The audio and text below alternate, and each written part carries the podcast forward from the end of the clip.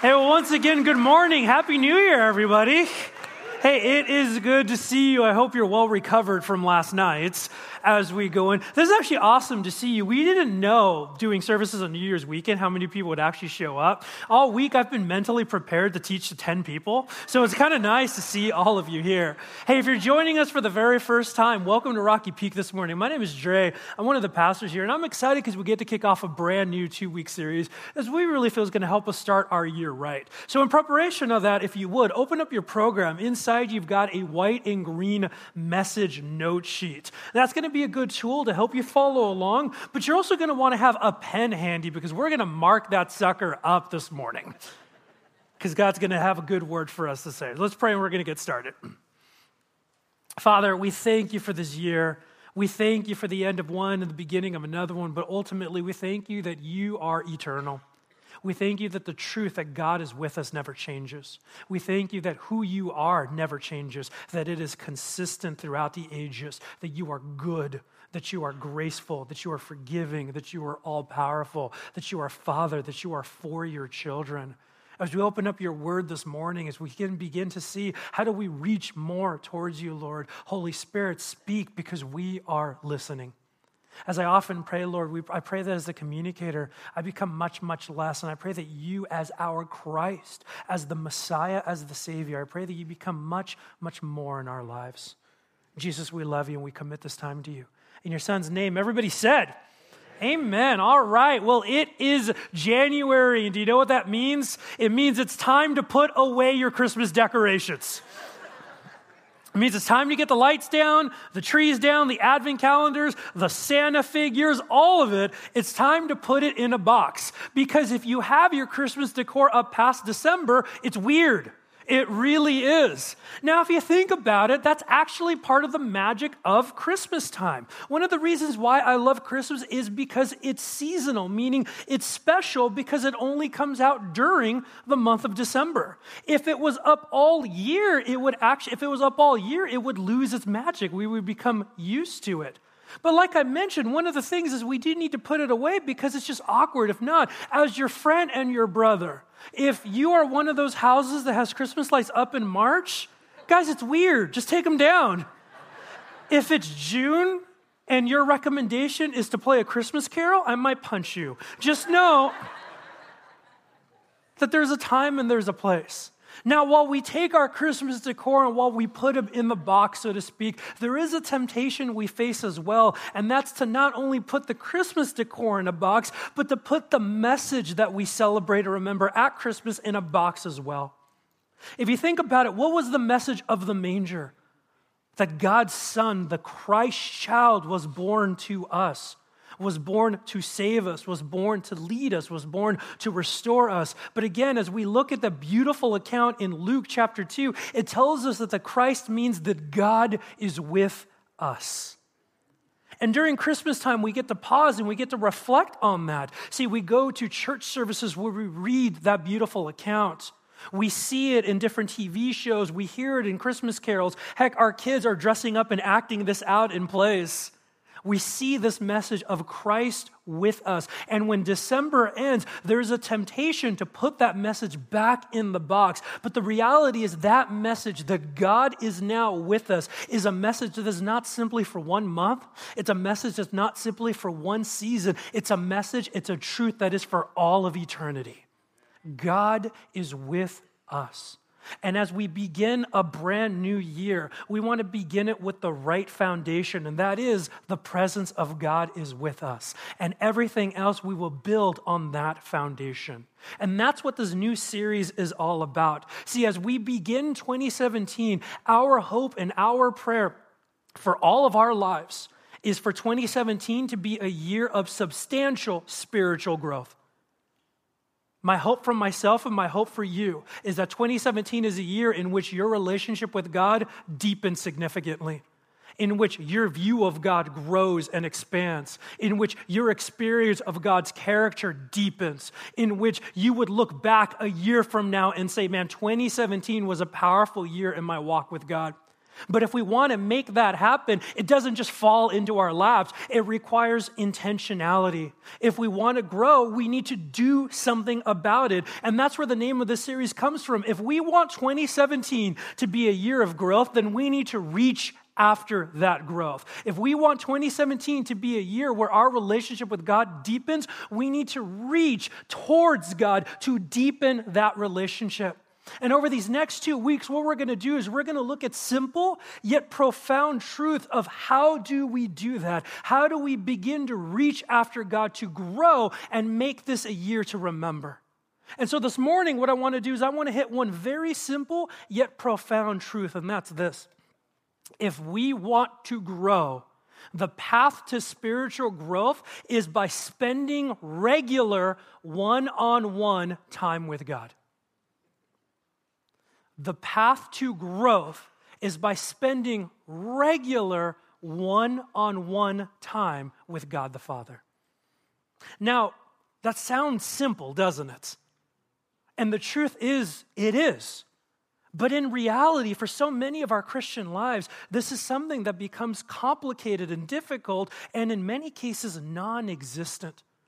And there might be a lot of reasons why, but often I found in my own life that when I'm not spending regular time with the Lord, it's because I have a significant misunderstanding of what that time actually is, of the why behind the what. And so, what I want to do this morning, like, we are not going to grow farther than our relationship with God, than in the time we spend with our relationship with God. And so this morning, what I want to do is I want to go back to the model of Jesus. I want to go back to his life in the Gospels. And what I want to show you is I want to show you that Jesus models this value and this priority of spending time with the Lord. And I want to ask the question why does he model this? Why is that so essential in our lives? So if you're following along in your note sheet, you've got a section titled In a, in a Solitary Place. If you got your Bibles, open them up. If you got your apps, turn them on. We're going to be in Mark chapter 1.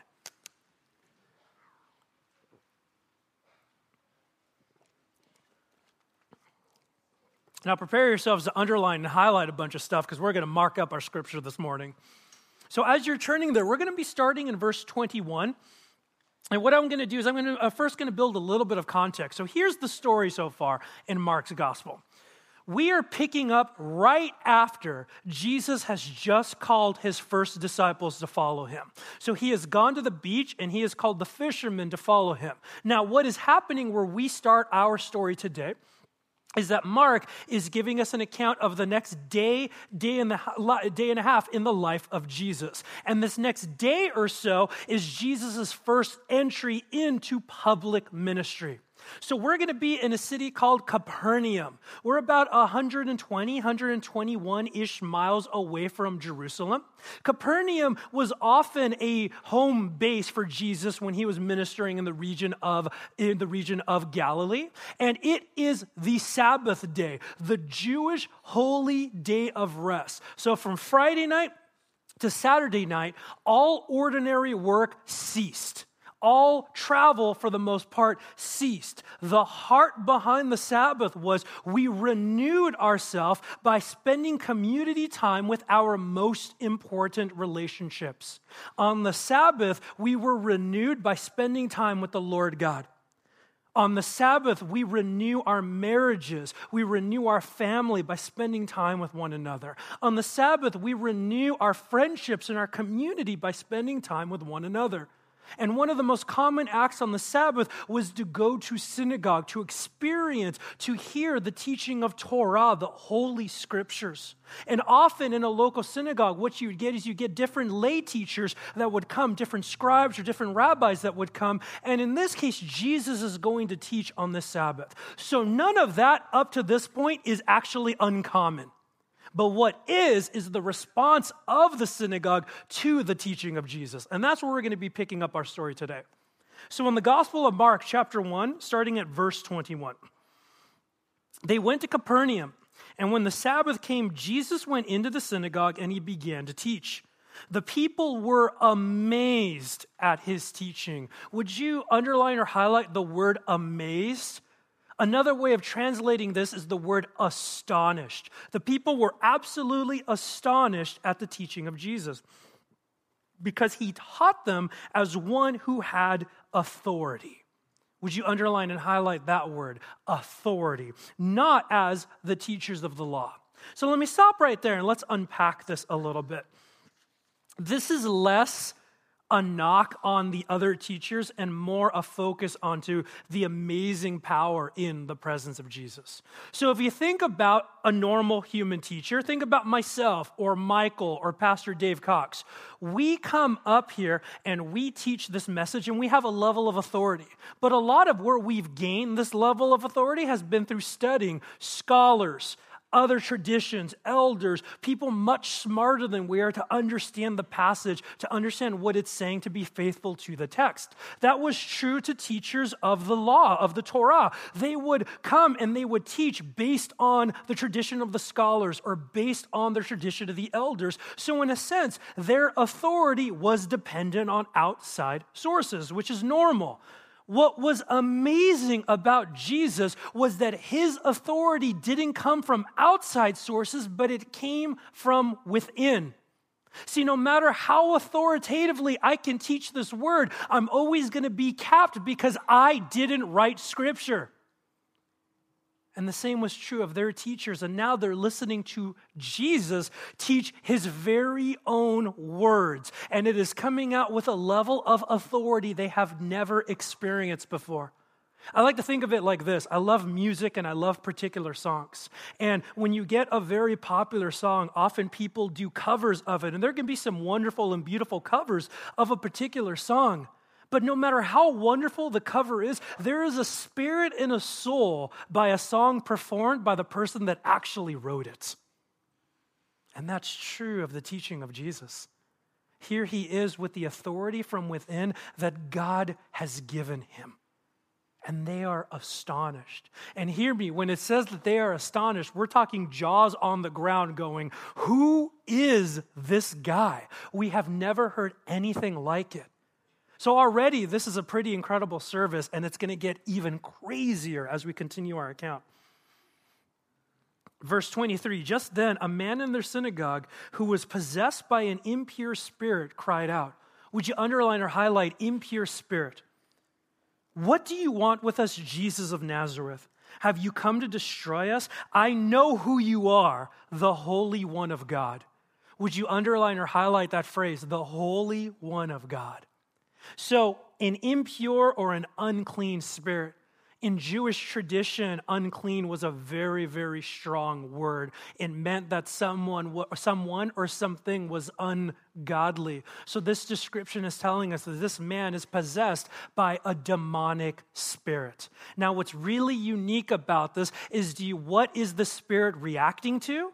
Who Jesus is.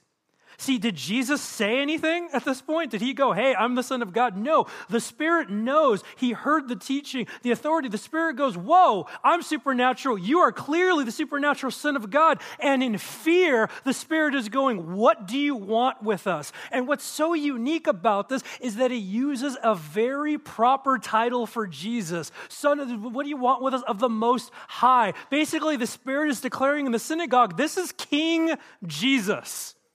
Now, quick sidebar here. Two interesting points come out of this. One, it's interesting to me that we find this often when Jesus encounters the demonic, that they refer to him by who he really is. And it's interesting to me that often the demonic refers to Jesus as, as a king quicker than I can in my own life. But then there's a second thing I want to point out is this also also an accurate picture of spiritual warfare when it comes to Jesus and the demonic. See, often in the Gospels, when Jesus encounters the demonic, they are fearful. They ask, What do you want with us? They cry for mercy. See, sometimes in our culture, we believe this myth that God and the devil are equal that God is the king of heaven, the devil is the king of hell, that they're all fighting over us, and there's a 50 50 shot that one or the other is going to win, but we hope that God ends up winning in the end. That's not the picture of spiritual warfare we get in Scripture. The picture and the truth that Scripture has painted is that when it comes to the demonic, Jesus reigns. He is more powerful, He is ultimate, and He calls them into submission. So, as we continue reading on that note in verse 25, be quiet, Jesus said sternly. Would you underline the word sternly? In the original language, it's a way of calling the demonic into submission. Be quiet, Jesus said sternly. Come out of him. The impure spirit shook the man violently and came out with a shriek. The people were all amazed. There's that word again. They were all amazed and they asked each other, What is this? It's an honest question, isn't it? What is going on? What is this? A new teacher and with authority. He even gives orders to impure spirits and they obey him. News about him spread quickly over the whole region of Galilee. This healing of the demonic, is this not a beautiful picture of what Jesus does in each and every one of our lives? That is the power of Jesus, that he breaks the hold the enemy has on us. He heals us from our sins. He purifies us from the inside out. He restores us to now live in His life. Christ followers in this room, when you gave your life to Jesus, that is what happened. Now, if you were attending that service this is probably the greatest service you've ever been to, right? They're sitting here going, Who is this guy? What is going on? He taught with an authority that we've never heard before. He's commanding spirits, he's healing and restoring people. So, if you were there, do you think you would have kept quiet about what happened? No, I probably would have walked out talking to strangers. You're never going to believe what happened at church this week. And that's exactly what happened and spread, and word of Jesus spread. Now, it's still the synagogue, and so Jesus, there's still restrictions of travel. So the synagogue must have been very close to the house they were staying at because he's going to go back and our story is going to continue. In verse 29, as soon as they left the synagogue, they went with James and John to the home of Simon and Andrew. Simon's mother in law was in bed with a fever. Would you underline the word fever? And they immediately told Jesus about her. So he went to her, took her hand, and helped her up. Would you underline that phrase? Took her hand and helped her up. The fever left her and she began to wait on them. Would you underline or highlight the word wait? So let's unpack what's going on here. In Jewish tradition, the word fever didn't necessarily refer to a temperature like we would think of it right now. In fact, in Jewish tradition, the word fever was kind of an all encompassing word for a lot of different ailments. But more commonly, it was used for one of two things. One, the word fever was used to refer to divine judgment from God. Two, or two, the word fever was used to talk about demonic possession. And so, what's interesting is that in Luke's gospel, in the parallel account, he adds a little bit more to it that makes us think that when they say fever, what it's actually saying is that Simon's mother in law was also suffering from demonic possession. Now, what does Jesus do in his healing of her? Now, we've seen the power of Jesus in the synagogue. He used his words, right? And so, if you think about it, Jesus could have said something across the room. He could have done one of those Jedi hand waves, and she would have been healed. But what did Jesus do instead is that he shows how he approaches his children. He walked up to her, he took her by the hand, and he helped her up. That is a picture of a father showing extreme gentleness and compassion to his children. That is not only a picture of what he did for her, but again, that is a picture of what he does to us. That the Lord heals us in his power, but he refers to us with extreme gentleness and compassion as a good father does. And as she was restored, it said that she then waited on them. Now, it's an easily missable note, but it's very profound that this idea of waiting is not subservient in any way. In fact, the original language, of that word is the same word. We translate it to be the word attended, to talk about what the angels did for Jesus after his temptation. See, a mark of having been restored by Jesus is that our life now reflects his. The life of Jesus is one of service. He is a servant leader. Here, he restored this woman, he forgave her, he purified her, and now her response was to live as Jesus did by serving. What a beautiful picture. And so I talked about how word spread. Well, word spread in this community as we pick things up in verse 32. That evening after sunset, so Sabbath ends, travel restrictions were lifted. That evening after sunset, the people brought to Jesus all the sick and the demon possessed. The whole town gathered at the door, and Jesus healed many who had various diseases. He also drove out many demons, but would not let the demons speak because they knew who he was. Now, Jesus isn't hiding who he was, but having the endorsement of demons is probably not what you want when you're trying to show people that you come from God Himself. So, what's interesting about this is these aren't people that became sick within that day. This is likely people, a community filled with sick and demon possessed that had been dealing and suffering with this for some time. Try to emotionally connect with the people in this town. Have you found yourself in a trial or a situation in your life? Do you find yourself in one now in which there's no end in sight? Have you found yourself in that situation where you try to find solutions, you try to find answers, you try to get out of this difficult time, and no matter what you do, it doesn't seem to work? Have you found yourself in those situations that no matter what you do and all these doors keep closing, that you keep losing hope and keep becoming more and more hopeless? This is likely the mindset of many of these people. See, they didn't know where else to turn. And now, because a friend of a friend started talking about this new teacher, this little glimmer of hope turns on and goes, Well, maybe, just maybe, this teacher can do something. And they went and they encountered the compassion of Jesus. And when it says that he healed many in the original language, it's a better, it's a more accurate representation. It means that he healed the whole community. Again, a father that loves and heals his children. Now, if you're the disciples, this is pretty cool, isn't it? Because you haven't been on Team Jesus for that many days, and so far it's pretty awesome. He has become a local celebrity. He is healing. He has fame and power. You're like, yeah, we picked the right team. So that's likely their mindset going on. And also, it's likely that they're probably thinking, well, let's keep doing it. Let's keep healing people. Let's set up tents. Let's have revivals. Let's go and continue to show people what this team is made of. And what happens next is, even though that is all good and all well and great things, Jesus is going to model what is the even more important priority than that. So, as we continue reading, very early in the morning, while it was still dark, Jesus got up, left the house, and went off to a solitary place where he prayed. Would you underline that phrase, solitary place?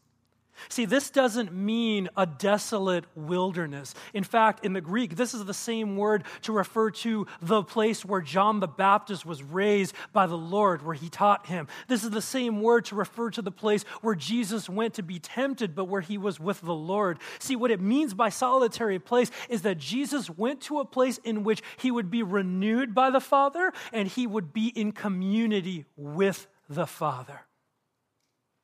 See, what's amazing about the model of Jesus is that he modeled that his identity, who he is, and his ministry all flows out of his relationship with God. What Jesus said, what Jesus did, all flowed out of his inward relationship with God the Father. He is who he is because of his relationship with God. And that's so key for us as well. And so what happens is the disciples wake up, and I'm sure they're probably eager to get started to do something awesome, and they find that Jesus is gone.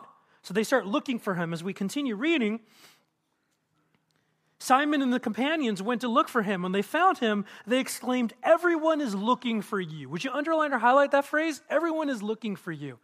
In the original language, in the Greek, that is not a positive phrase. It's more akin to seeing, saying, What do you think you're doing? See, in their minds, they had an agenda. Hey, we've got some momentum. We've got some steam. Let's go and do the important things. Another way of phrasing it is they're asking Jesus, Why are you wasting your time? We have important things to do. Now let's stop right there. When you look at the reality of what they mean by that, it's kind of easy to go like, man, these guys are kind of jerks, huh? But you know what I find that humbles me when I read scripture?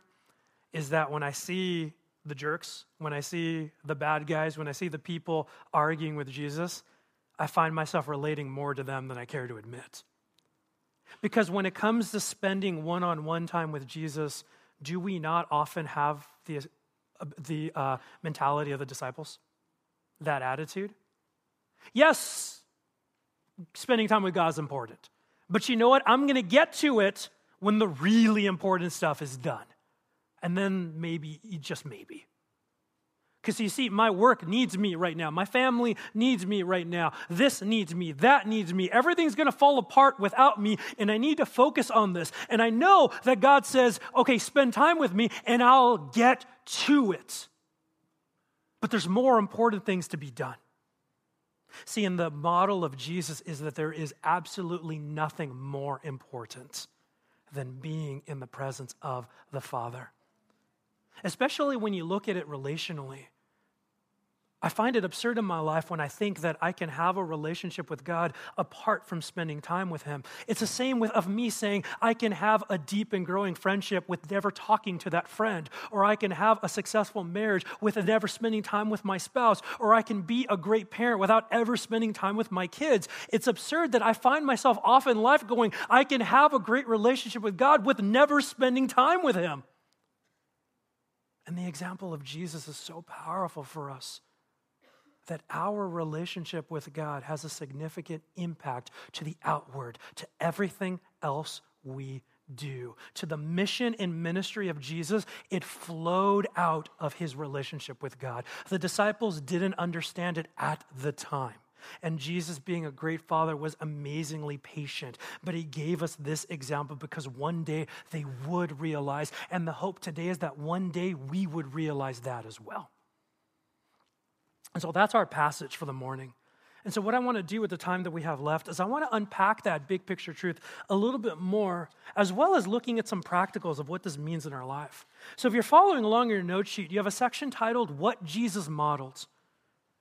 And the fill in is this a deepening inward life is what our outward flows out of.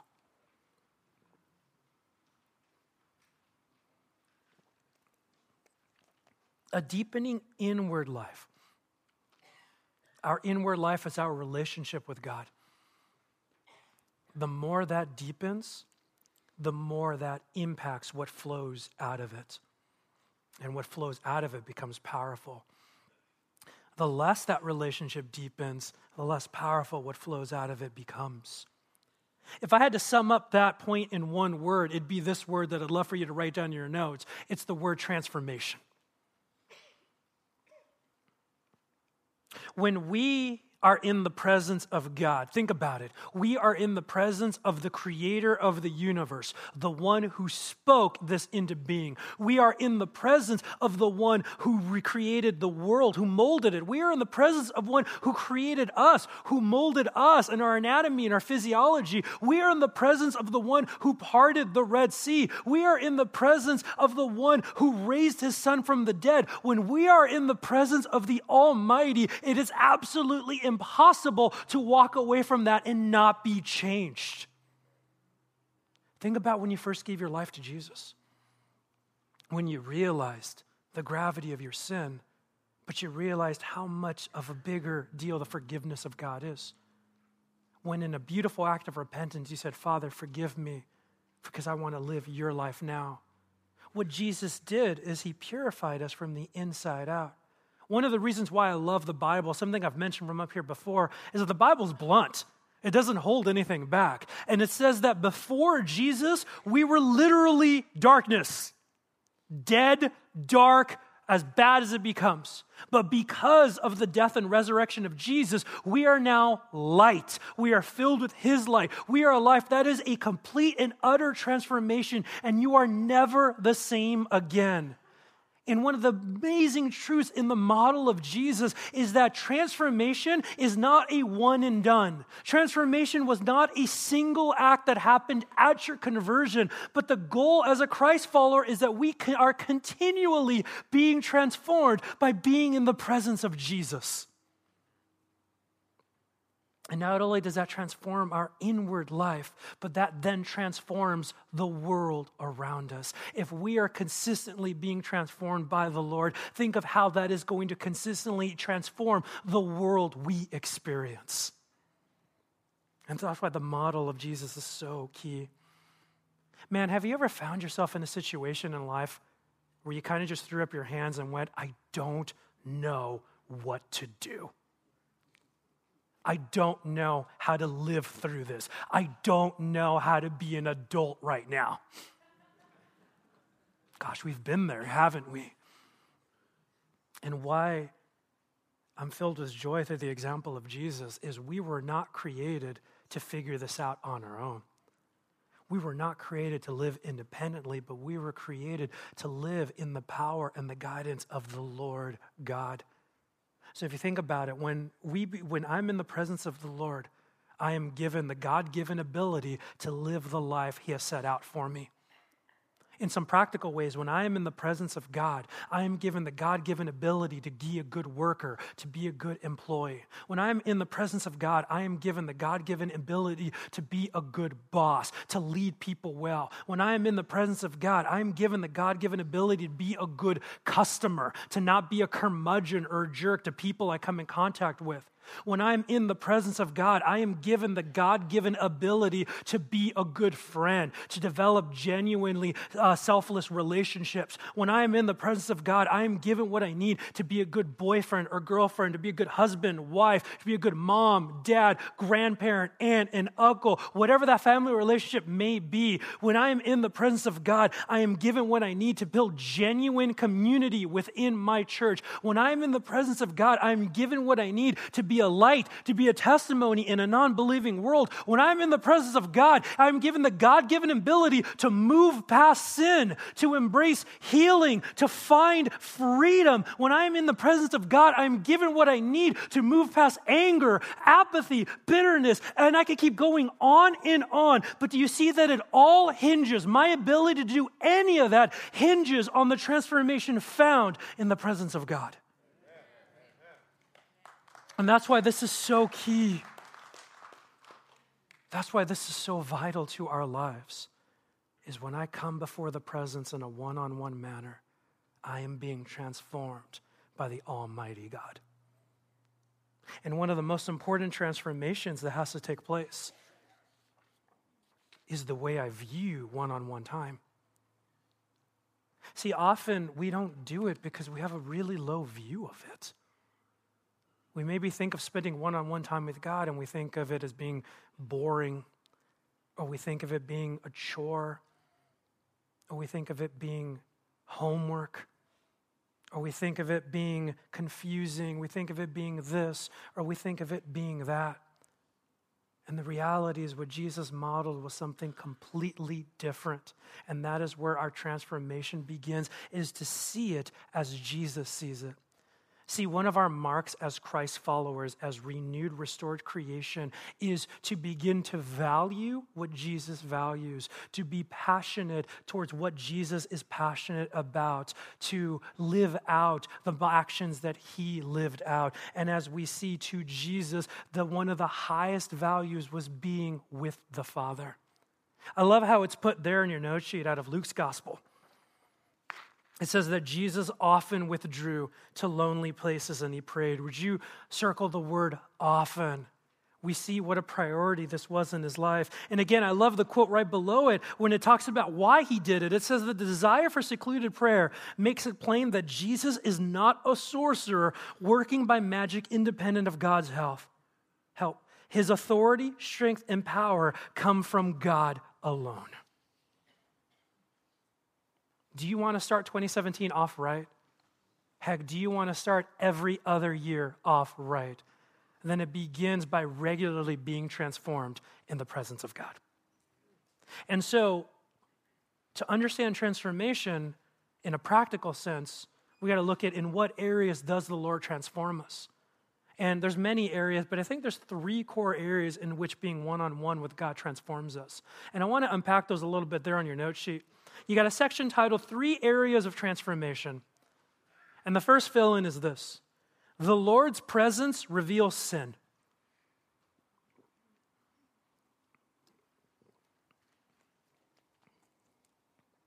The Lord's presence reveals sin. Now, to understand this transformation, it's important that we have a biblical definition for what sin is. See, sin is much more than just simply doing bad stuff. Again, one thing that I love about the Bible, it's honest and it's blunt. When the Bible defines, defines sin, it defines it as committing rebellion or high treason against our King Jesus. When we choose to sin, when I choose to sin, what I am doing is I am outright rebelling and I am committing treasonous acts against my King Jesus. Let me put it another way. When I sin, what I'm actually saying is, Jesus, I know better than you. I don't trust that you want my life to be happy. I don't trust that you will lead me to good places. So instead, I'm going to do it on my own. Now, the reality is when I give in to sin, I always give in with the myth that it's going to lead me to happiness. But I think we've experienced that sin leads me to any place other than that, right? In fact, the whole purpose of sin is to steal, kill, and destroy in our lives. See, it's tempting because it looks good at first. It's tempting because it sounds like a good idea. But then when we engage, it might even feel good for a little bit, but then what happens, it blows up in our face and we're left in a lot of pain. Let me illustrate it this way. A lot of you know I have three young kids. And uh, last week I was driving, and my oldest two, my five year old and my two and a half year old, they started playing this game in the back seat where they were bonking their heads together and laughing hysterically. now, as I caught wind of this, I kind of look over my shoulder. I'm like, hey guys, you're going to want to stop because you have thick heads. You're going to hurt each other. So his kids are like, okay. I'm like, okay. And I keep driving. And then just a few moments later, I begin to hear my oldest, my son, crying. And I'm like, hey, what's wrong? Are you okay? My head hurts. I'm like, well, why does your head hurt? Because I kept bonking my head against my sister and now it hurts. Now, let's try to understand what was going on through the mind of my five year old there he heard his father say, Don't do this because you're going to get hurt. And in his young mind, he processed this and when I hear what you're saying, but this seems awesome right now. this is pretty genius. How could this ever lead me to pain? And what did he discover? I was right. Now, I like to think that I'm smarter than my five year olds. But the most humbling revelation is that when it comes to sin, I'm not. That's me, isn't it? That's us, isn't it, when it comes to sin? God the Father is saying, I want you to experience the best that life has to offer. I want you to walk in my light. I want to protect you. I'm not trying to restrict you. I want to protect you from, from death, from destruction, from pain, from bitterness, from anger. And what do we do as kids? We go, I hear what you're saying, but this seems really good. How could that lead me to pain? And what we do is we end up, we become convinced that this person is going to lead me to glory and happiness, or this lifestyle is going to lead me to glory and happiness, or this substance, or this addiction, or this stuff, or this image, or this career, or whatever the idol is. We become convinced that this thing is going to lead me to untold happiness, is going to lead me to salvation, even though it leads me away from Jesus. We become convinced, we follow it, and what happens? It hurts a lot. It hurts. The purpose of sin is to steal, kill, and destroy. Ultimately, the purpose of sin is to be the end of our story. Man, what a beautiful truth that because of Jesus, sin is no longer the end of our story. What a beautiful truth that because of his death and resurrection, the risen Jesus has conquered sin. What a beautiful truth that, Christ follower, as you've given your life to Jesus, your identity is not based on your shortcomings, on your damage, on your brokenness. Christ follower, you are not damned by your sin any longer. You are forgiven in the light of Jesus. But I like how Pastor Michael puts it that even though we are forgiven in Jesus, as long as we're on this side of heaven, we still feel this tug to the dark side. We still feel this tug to sin and sin can still be dangerous in our life. See, what happens is, even as a Christ follower, when I choose to sin, what that's doing is that's putting up roadblocks between me and God. When I choose to sin, I'm putting up even more and more roadblocks. And what happens is, because of those roadblocks, God starts to feel distant. It starts to become harder to hear Him, to see Him, to feel Him. And it just keep being up more and more roadblocks. And the reality is, I'm powerless on my own to destroy these roadblocks. So, what I need is, I need the Almighty One to do it for me. And the power in the presence of Jesus is He shines His light into my darkness. He reveals the sin in my life, not because He wants to guilt me, not because He wants to shame me, but because He wants to free me because he wants no barriers between me and the truth of God with us. And so Jesus' presence comes and he restores us. That's why it's so essential, why Jesus modeled this. When we are regularly in the presence of God, He's regularly revealing our sin and He is regularly shattering those roadblocks. I like how it's put there in your note sheet in 1 John 1. If we confess our sins, He is faithful and will forgive us our sins and purify us from all unrighteousness. Would you circle or put a box around the word purify? See, in a biblical definition, to be purified means that we are restored to right relationship with our God.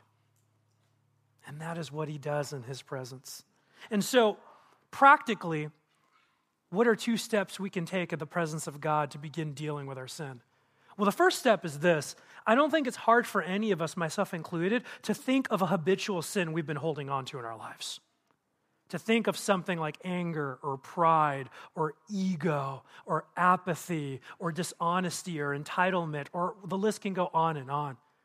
The first step is for us to get into the presence of God and to confess that. To say, Father, this is a sin. I've been trying to justify it. I've been trying to live with it. I've been trying to say, no, it's not a big deal. I have it under the control. But the reality of it is, this is sin and it is a roadblock, and I confess that.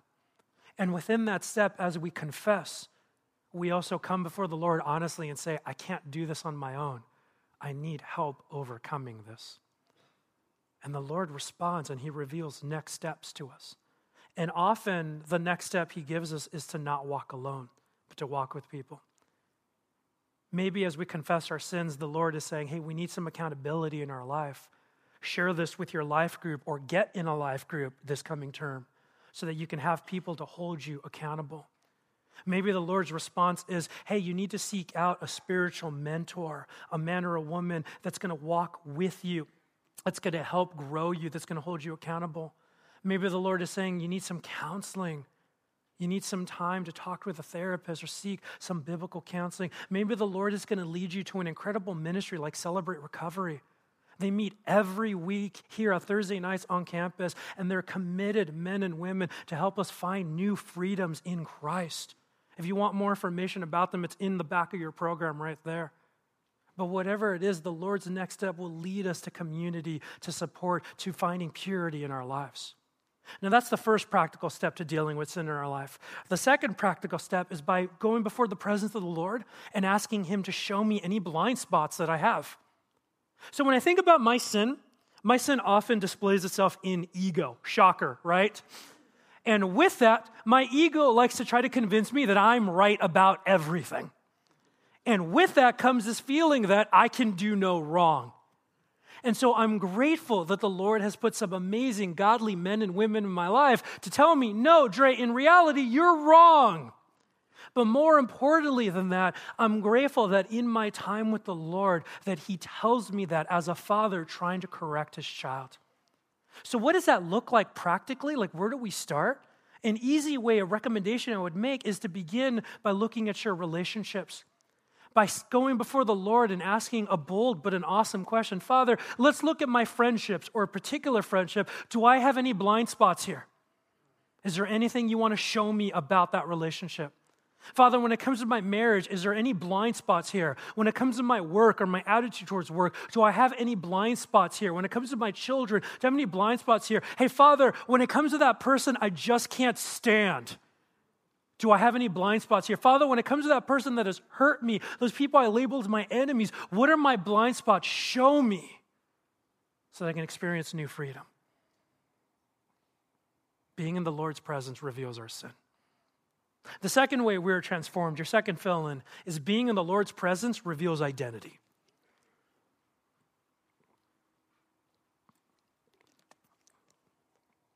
The Lord's presence reveals identity. So I talked about my ego, right? Let's continue talking about that. I find that my ego wants to convince me that I am absolutely right about everything. And therefore, my ego wants to conform the world to my image. Therefore, I want to get everybody to agree with everything I agree with, and then we will live in harmony. Do you, re- do you know what I realized about my ego? My ego makes me sound like a supervillain from a comic book. But I think a lot of us can relate with that, right? Now, there's a lot of different ways in which this takes place, but probably the most dangerous way my ego does that is that it distorts my image of who Jesus really is. And so, what happens is instead of being the Jesus as revealed in the Bible, I begin dictating and defining what God can and cannot do based on my own opinions, preferences, and my experiences. And so, what happens is when I start using a phrase such as, that's not what Jesus would say, or that's not what Jesus would do, that's actually code for, that's not what I would say, that's not my preference, that's not what I would do, eh, I'm pretty sure God would back that up too. And what happens is I'm creating a God in my image rather than conforming my life to be more of His image. But how do you get to know someone? How do you get to know who someone really is? It's by spending time with them. How do you get to know really what makes your friends tick? By spending time with them. How do you get to know what an actual church community is like? By spending time with them. How do you get to know this person or that relationship or your child, your spouse, or whoever it is? By spending genuine time with them. And in that time, who they really are, their character is revealed. See, this is what's so important about Jesus' models that he knows that as we spend time with the Father, that He will reveal to us who He actually is. I love how it's put there by A.W. Tozer in your note sheet. A right conception of God is basic not only to our systematic theology, but to practical Christian living as well. The heaviest obligation lying upon the church today is to purify and elevate her concept of God until it is worthy of Him and of her. See, when we go before the Lord, when we are in His presence, what happens is we allow God to show us who He is on His terms. His identity is revealed. Now, I don't have the time to unpack that fully. There's a lot there with that, but I want to encourage you if you go to our YouTube page, just on YouTube, search the Church of Rocky Peak. Several weeks ago, I actually taught a message on this very topic called On God's Terms. And there's a lot of helpful tips in there to help us learn to seek God's definition based on his own terms. But what I do want to focus on in this is not only is God's identity revealed, but who we are. Our identity is revealed in the presence of God. Isn't that a fundamental pursuit of life? Trying to answer the question, Who am I? Because we know it's wired in us. We're looking for an answer to that question because the answer to that question, we're looking for meaning, value, and worth. The problem is we look in all the wrong places. We look for an answer to that question in our relationships, in our work, in our stuff, in our image, sometimes even in our hurt and our addictions and our damage. We look for anything to define us. And many of us can, can, can uh, relate to this that some of us have lost years of our life seeking the answer to that question in all the wrong places. But what happens when we are regularly in the presence of God is that God reveals himself to me as his father. And he reveals to me continually that I am his beloved child. That you are his sons and daughters. That because of that, you have value and worth because of the death and resurrection of Jesus. Gosh, we live in a world that seems like hell bent on showing us how little we matter. We live in a world that is constantly telling us you only have worth if X, Y, and Z.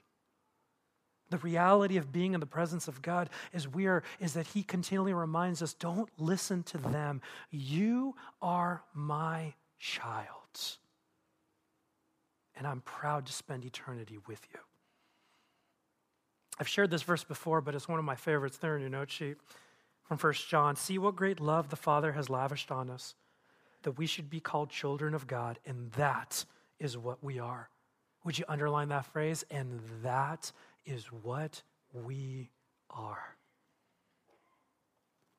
So, what does this look like practically? How do we get to know God better on His terms? And therefore, how do we learn more about who we are and who we're supposed to be in light of that? One of the best recommendations I can give you is by start is starting off by reading one of the four books that tell us about the life of Jesus. We call those the Gospels: Matthew, Mark, Luke, and John. In fact, if you're just starting off, I'd recommend the Gospel of Mark, the one we're looking at today. It's the shortest of the four. And as you spend time in Mark's gospel, maybe you'll take it a verse or two at a time. Maybe you'll take it a longer section. Go at your pace. But as you spend time in the Gospel of Mark, what I want you to do is I want you to pay close attention to the character of Jesus. Pay attention to what he said, what he said, excuse me, pay attention to what he did. Look at events like what we just did, where he took the mother in law with gentleness and meditate. What does this teach you about who God is? What does this teach you about who Jesus is? And then meditate on the fact if that's the life I'm supposed to live, what does that teach me about what I now am to do? So, as I see Jesus show this amazing gentleness to somebody who was hurting, who can I show that gentleness to? Who can I affirm? Who can I show God's value to in my life? By spending time in His Word, His identity and mine is being revealed.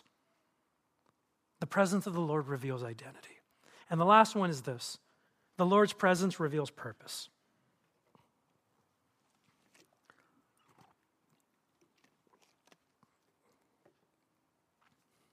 Purpose is what motivates us to get out of bed in the morning, doesn't it? Many of us have experiences. Have you, you remember those patches in life when you feel like you have no purpose? They're miserable, aren't they? Because you're like, I don't know what to do. The word I use to describe it, it just feels like you're kind of just floating. You're kind of just there. Let me illustrate it um, this way. Have you ever watched uh, the old NBC show, The Office? Um, I love The Office. In uh, one of the main characters, Jim Halpert, so they're all salesmen at this paper company. So, like many salespeople, you earn money based on sales, you earn money on commission. And so that's an underlying theme throughout most of the series. In one particular episode, Jim is on a hot streak of sales. He is making sale after sale, and he goes to his bosses, and they let him know he's reached his commission cap meaning he's not going to make any more money no matter how much more he sells. And so he literally says to them, You realize you have taken away my only motivation for working. So, what does he spend the rest of the episode doing? Kind of just floating. He starts balancing pens and spoons on his face. He starts making fart noises during meetings. He spends the majority of his day editing an audiobook to mess with one of his bosses.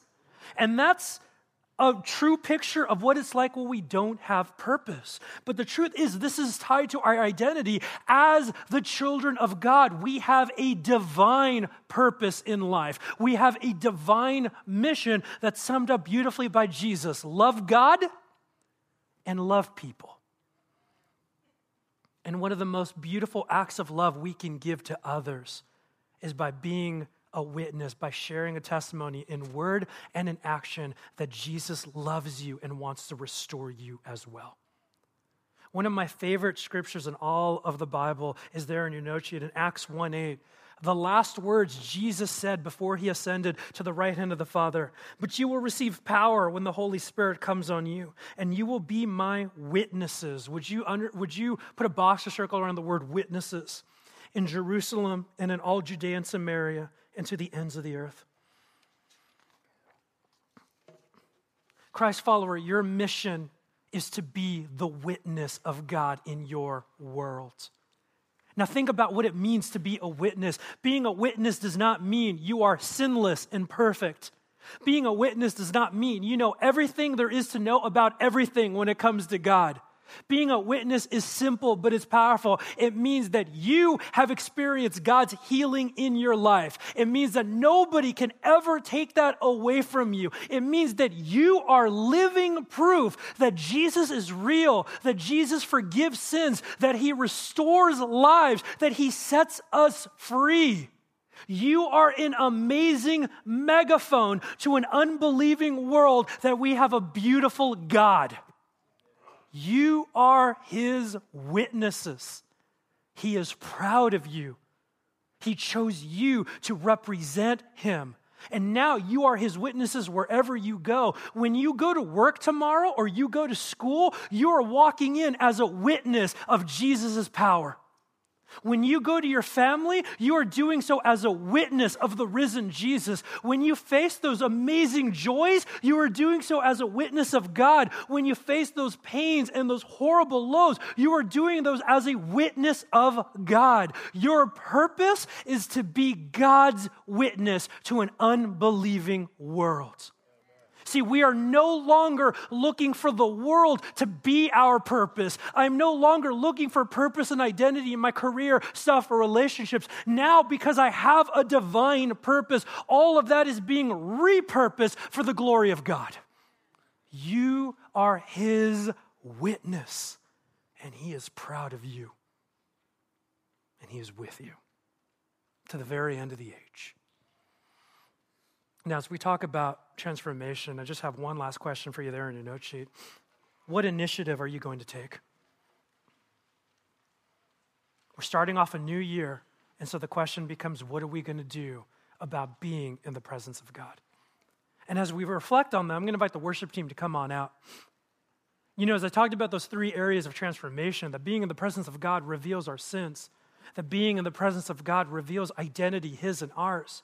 The being in the presence of God reveals our purpose. I think that there's one act that beautifully encompasses all three of those, and that's the act of communion. See, when we take communion, we take of the bread, we take of the drink as reminders of Jesus' death and resurrection. As we're reminded of the cross, we're reminded of Jesus' power over sin and death as we're reminded of the cross, we're reminded of who He is, God Almighty, we're reminded of who we are now, His blessed children. As we take of the of communion, we're reminded of that cross that reminds us that God has a mission, and now we carry out that mission. We have a purpose.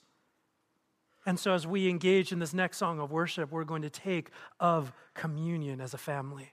Now, if you look around, there's tables all around the room. Just in case you get traffic jammed, there's another table right next to it. But as you go before the tables, remember this is an opportunity to go before the presence of God. Let's pray. Father, we love you. Father, thank you that when it comes to pursuing your presence, we don't need to go too far because you are with us. Father, as we go into communion, Lord, remind us of who you are of your power over sin and death, of who you've raised us to be, of our purpose, our value, and our worth. Father, remind us that we're not defined or damned by our shortcomings, but our definition comes in the power of Jesus. Father, as we take part of communion, let this be a joyous act. Let us celebrate that our God is risen, our God is here. Let us celebrate that we get to be witnesses to the greatest truth of all that God is with us. In your son's name we pray. Amen. And that was powerful, wasn't it? It was powerful because we're beginning to feel the transformation the Lord has for us. And one thing I was just realizing as we were singing, as I was experiencing the Holy Spirit stirring, as I experienced transformation, is the Lord telling each and every one of us, He's just getting started. So as we leave this place today, as we begin a brand new year, know that we live, we leave transformed by the presence of Jesus. May this be a year in which that transformation continually happens, in which you learn more about who Jesus is, who you are, learn more about his forgiveness of our sins, learn more about his purpose for your life. Let this be a year in which you are emboldened to be a witness in an unbelieving world, not to be an enemy, but to show them the same God that loves me loves you too. Amen? If you'd like to pray with somebody before you leave this place, over to my right along that wall are some amazing men and women from our prayer ministry. They've got some badges to identify themselves. They would love to pray with you uh, before you go. Next week, as I often say, you got to be here because Michael's going to be here and we got to at least show up for him. And. Michael's going to be here and he's going to be continuing uh, the series Reach. I've just been so excited about it. I can't wait for him to continue to uh, continue to teach us in this series. Happy New Year. You made it. Welcome to 2017. We'll see you next time.